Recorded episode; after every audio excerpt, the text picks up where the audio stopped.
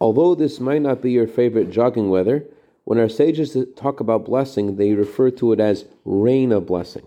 Good morning. I'm going to share with you a letter that the Rebbe wrote to someone who wanted to find out the best way to bring blessing to his family. I'm going to paraphrase from the Hebrew. Certainly, you'll explain to your family the precision of our sages' words when they spoke about blessing. They said rain of blessing.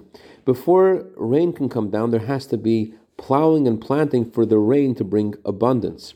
By a Jewish man and a woman, by a family, this is accomplished first of all by the home being established in a way that it should be a shining example of a Jewish home. In other words, it should be a miniature temple in the way that it runs. And we see clearly this is predominantly dependent upon the woman of the home, the mainstay of the home, and the husband needs to help her as much as he can. It's self understood. It's impossible for her to achieve this unless the husband behaves the language of the Torah while he sits at home and when he goes in the road and when he lies down and when he wakes up in a way that all those who see him can tell, can see that he is from the seed of Abraham, Isaac, and Jacob.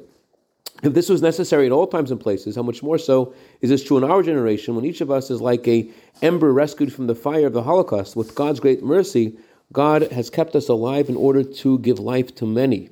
And in the land of Israel, where God's eyes are upon the land from the beginning of the year to the end of the year, the responsibility and the merit of doing this is all the more so.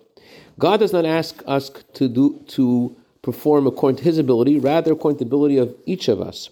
And before God asks us to do something, he gives us the capabilities and possibility to fulfill this fully in the time and the place in which we are found. I dedicate a minute of Torah today to the neshama of Rabbi Yitzchak Meir ben Rivka Leah's anniversary of passing is today. May his have an aliyah, and may he be good intercedent on behalf of his family for all good. B'seich Klal Yisrael. Also, can dedicate this to Rabbi Yonatan and Yehudis Malinger in honor of their brand new baby boy soldier in the army of Hashem.